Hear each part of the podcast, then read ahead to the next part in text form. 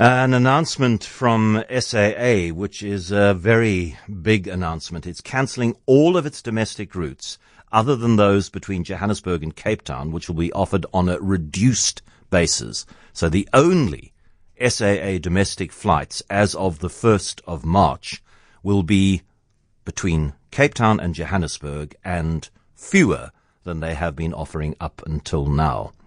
They've also exploring the sale of some of the embattled airlines' assets, according to the business rescue practitioners, and they have confirmed that staff cuts will have to be made. The regional and international services between Johannesburg, Abidjan, Entebbe, Guangzhou, Hong Kong, Livingston, Luanda, Munich, Ndola and Sao Paulo will also stop as of 1 March. International services that will continue are between Johannesburg and Frankfurt, Johannesburg, London Heathrow, Johannesburg, New York, Johannesburg, Perth, and Johannesburg, Washington via Accra. Regional services, which are going to be retained, include Joburg to Blantyre, to Dar es Salaam, to Harare, to Kinshasa, to Lagos, to Lilongwe, to Lusaka, to Maputo, to Mauritius, to Nairobi, to Vic Falls, and Windhoek. Wow, Rebecca, this is... It's big. Yeah, it is. I mean, how do you come back from this? I mean, how do you establish any kind of working airline on the basis of these few flights? I don't know. I mean, I suppose Mango will still be operating domestically, which is something. But, yeah, it seems like a point of no return, John. I don't know. Okay, well, that's just happened. We haven't really had time to work through all the possibilities. This business of Jacob Zuma and how ill he is. Yes, you've written about it and you've been thinking about it a little more. Yes. Do we have the right to know how Jacob Zuma is doing health-wise? And the answer is obviously no, not in the abstract. We don't. He is a former leader of the country, but his health has no bearing on the current political situation, we hope, we assume. And he also has the right to privacy, as does every other citizen. So under normal circumstances, there's actually no reason why we should be interested in Jacob Zuma's health at all. And I mean, I certainly wouldn't care. I don't care about FW de Klerk's health either. I mean, it's just not a matter that should be of public interest, I think. And I think if journalists were going out of their way to try and report on what Jacob Zuma's health was, independent of anything else, I also think that would be beyond the pale. But I think that what a lot of the critiques that we're seeing, I mean, we've seen the likes of, you know, Carl Niehaus, Batabile Dlamini, etc., come out and say it's so disrespectful to be badgering Jacob Zuma about his health. I mean, it is missing the crashingly obvious point that the reason it is germane is because he is expected in court. And if you don't go to court, you must have a good reason and you must provide medical evidence. Otherwise, I completely agree. Of course, it would be disrespectful to badger Jacob Zuma, a 77-year-old man, about his health. But that really is not the point. Your colleague on Daily Maverick, Pierre de Foss, has an article at the moment where he refers to a constitutional court judgment. So that's as high as the courts go. Right, and the Constitutional Court in 2002 said that under certain circumstances, the court needs to be reassured that the excuse of sickness is valid and so is entitled to inquire into it, is entitled to ask the doctors to come and testify. And as Pierre said, this has happened many times previously in the court, so it's certainly not the case that Jacob Zuma is being singled out for exceptionally rough treatment. But it did get me thinking about this issue of politicians' health in general, which I think we can agree is often just shrouded by mystery. I mean, perhaps the most absurd example in our own country was, of course, former President Nelson Mandela, where the public was kept in the dark right up until the last minute. But also Robert Mugabe, you know, who was jetting off to Singapore for health treatment, and two journalists. The Nigerian president, who is still the Nigerian president, and was in France receiving medical treatment for who knows what. That's right. Yeah. And the Nigerian case was particularly alarming, actually, because two journalists were arrested in 2017 for reporting that Robert Mugabe was in, quote, bad shape after visiting Singapore. So there's this sense also that on the African continent, there's a particular sensitivity around African leaders' ill health. And I read an interesting opinion piece on this about by a Nigerian academic at the University of Johannesburg, who said that it is part of the impression African leaders like to give that the health of their countries is tied to their own personal health, so that what ails the leader ails the state, and it becomes a state secret. So some of that might be playing into what we're seeing around Zuma. There have also been suggestions that it is un-African, that it is contrary to African culture for anyone other than elders to be kept apprised of the health situation of an old person, which again I accept, except for the obvious point that there is a court case. But it got me also wondering about the international status of this issue, which is actually absurd, John. It's well known, for instance, that Woodrow Wilson, former American president, had a paralyzing stroke while in his second term of office, and his wife and his aides simply ran the country while nobody knew about it. Churchill had two strokes as well while in office and was said to have conducted a cabinet meeting days after one of them, and nobody noticed, even though he was paralyzed down one half of his body. I don't know what that says about Churchill's performance in cabinet meetings. But the point is, there is this widespread belief that if the public is kept up to date on what is happening with politicians' ill health, somehow their trust about the country being in safe hands will drastically deteriorate. I mean, do you think that's valid? I don't think I do. I think as a citizen of a country, I'm entitled to be reassured that the leader of my country is in a fit enough state to make decisions supposedly in the best interests of the country and its citizens. And if the incumbent is not well enough to do that, is having to have dialysis 3 times a week for 6 hours at a time, I think I'm entitled to know that. Am I not? That is the situation that now seems to have taken hold in the United States, where presidential candidates are expected to release their health records to the media. In fact, when John McCain was running against Barack Obama unsuccessfully, he released 1,200 pages of health records to journalists to pore through. And even Donald Trump, we have had certifications which have been taken about as seriously as Jacob Zuma's sick note, I should say, on the basis of Trump's mental health. But there are many people who believe still that to require that level of scrutiny of anyone's health is just a fundamental invasion of privacy. Unfortunately, Zuma cannot claim that because, as we've said, it is a legal issue. We will continue the conversation, Plan B conversation with Rebecca, once we find out from Charlene what's happening on the roads.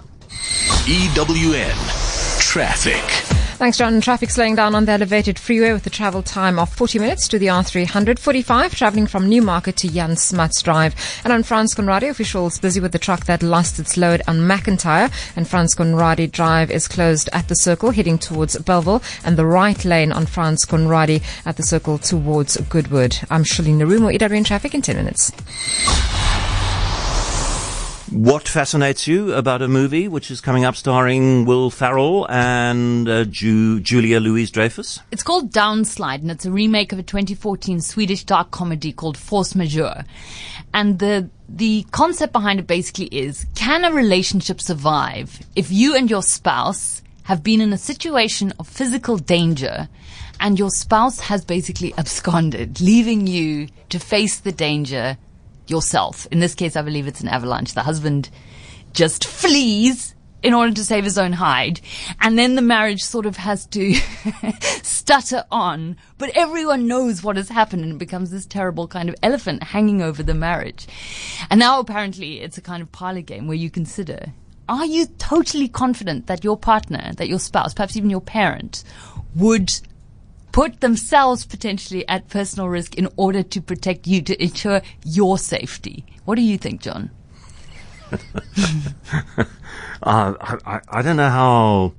Of course, I'm going to say I'm pretty certain that I would try to protect my partner's life and safety, or my children's life and safety, even at significant risk to my own.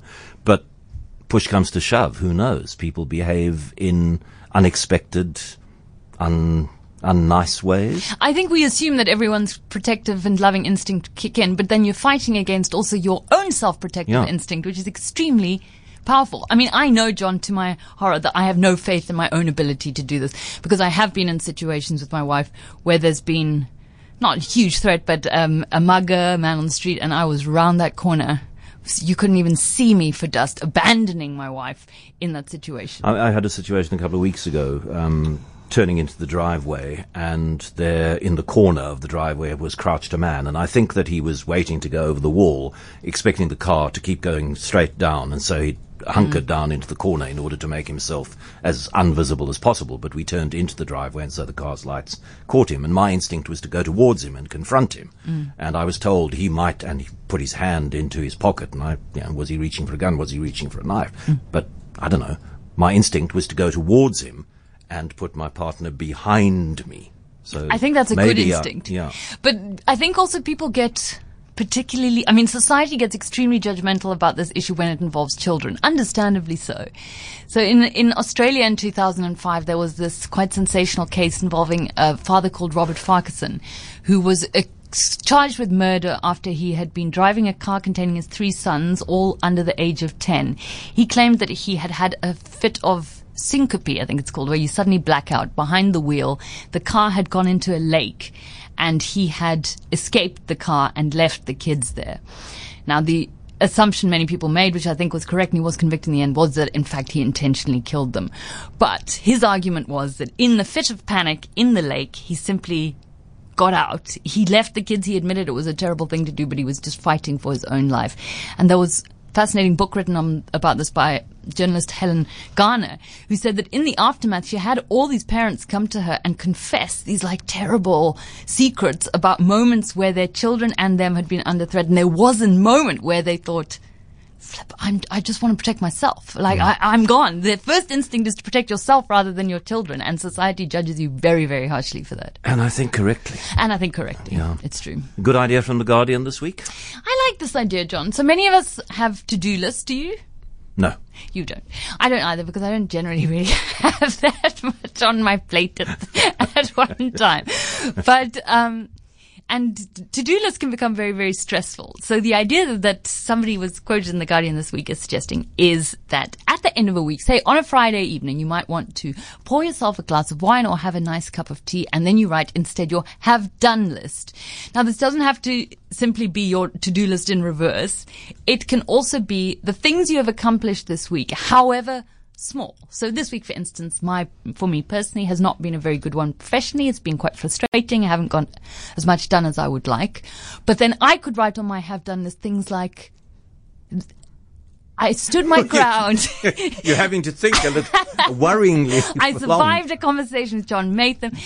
I did not have any sugar in my coffee, which for me is a remarkable act of will. But the idea is that by writing down the things you did achieve, however insignificant they might seem, in totality, I think they add up to probably more than you'd imagined. And it leaves you with a sense of accomplishment for the week that you might otherwise lack. Or alternatively, you look at what you've done and think, what kind of a life is this? This is all I've done over the last week. I really do need to get another life. Well, that too could be a useful message, but I live in hope, John, that the ultimate effect could be uplifting. Okay. And we've got another minute, so from Dale. Hi, John. There's a boy in my son's class who seems to find it difficult not to steal any form of hat. Is there a word for such an affliction? I told the parents that John would know. If there isn't, I feel certain that you would have some suggestions. I have a suggestion. Lock that boy up. This little thug needs to go to duty. But I wonder how one develops a predilection for stealing chapeau. You know? It is quite a posh condition, isn't it? Yes. Hats only. Well, perhaps we should investigate. There is no word. There is no word, but we should investigate. There's a phrase, chapeau kleptomaniac. Or chapeau maniac, or chapeau kleptomaniac, I don't know. I think we should investigate what is it about hats, because perhaps he has dandruff or some scalp affliction that he's trying to cover, and there's reason for empathy here, John. I'd like to think so. Well, wouldn't he steal razors then and shave all his hair off, because that would get rid of the dandruff as well. And he wouldn't have to steal so often. It would. Where is he stealing all these hats? I mean, his parents friends with hat makers. What's going on? Something like that. Thank you, Rebecca. Thank you, John.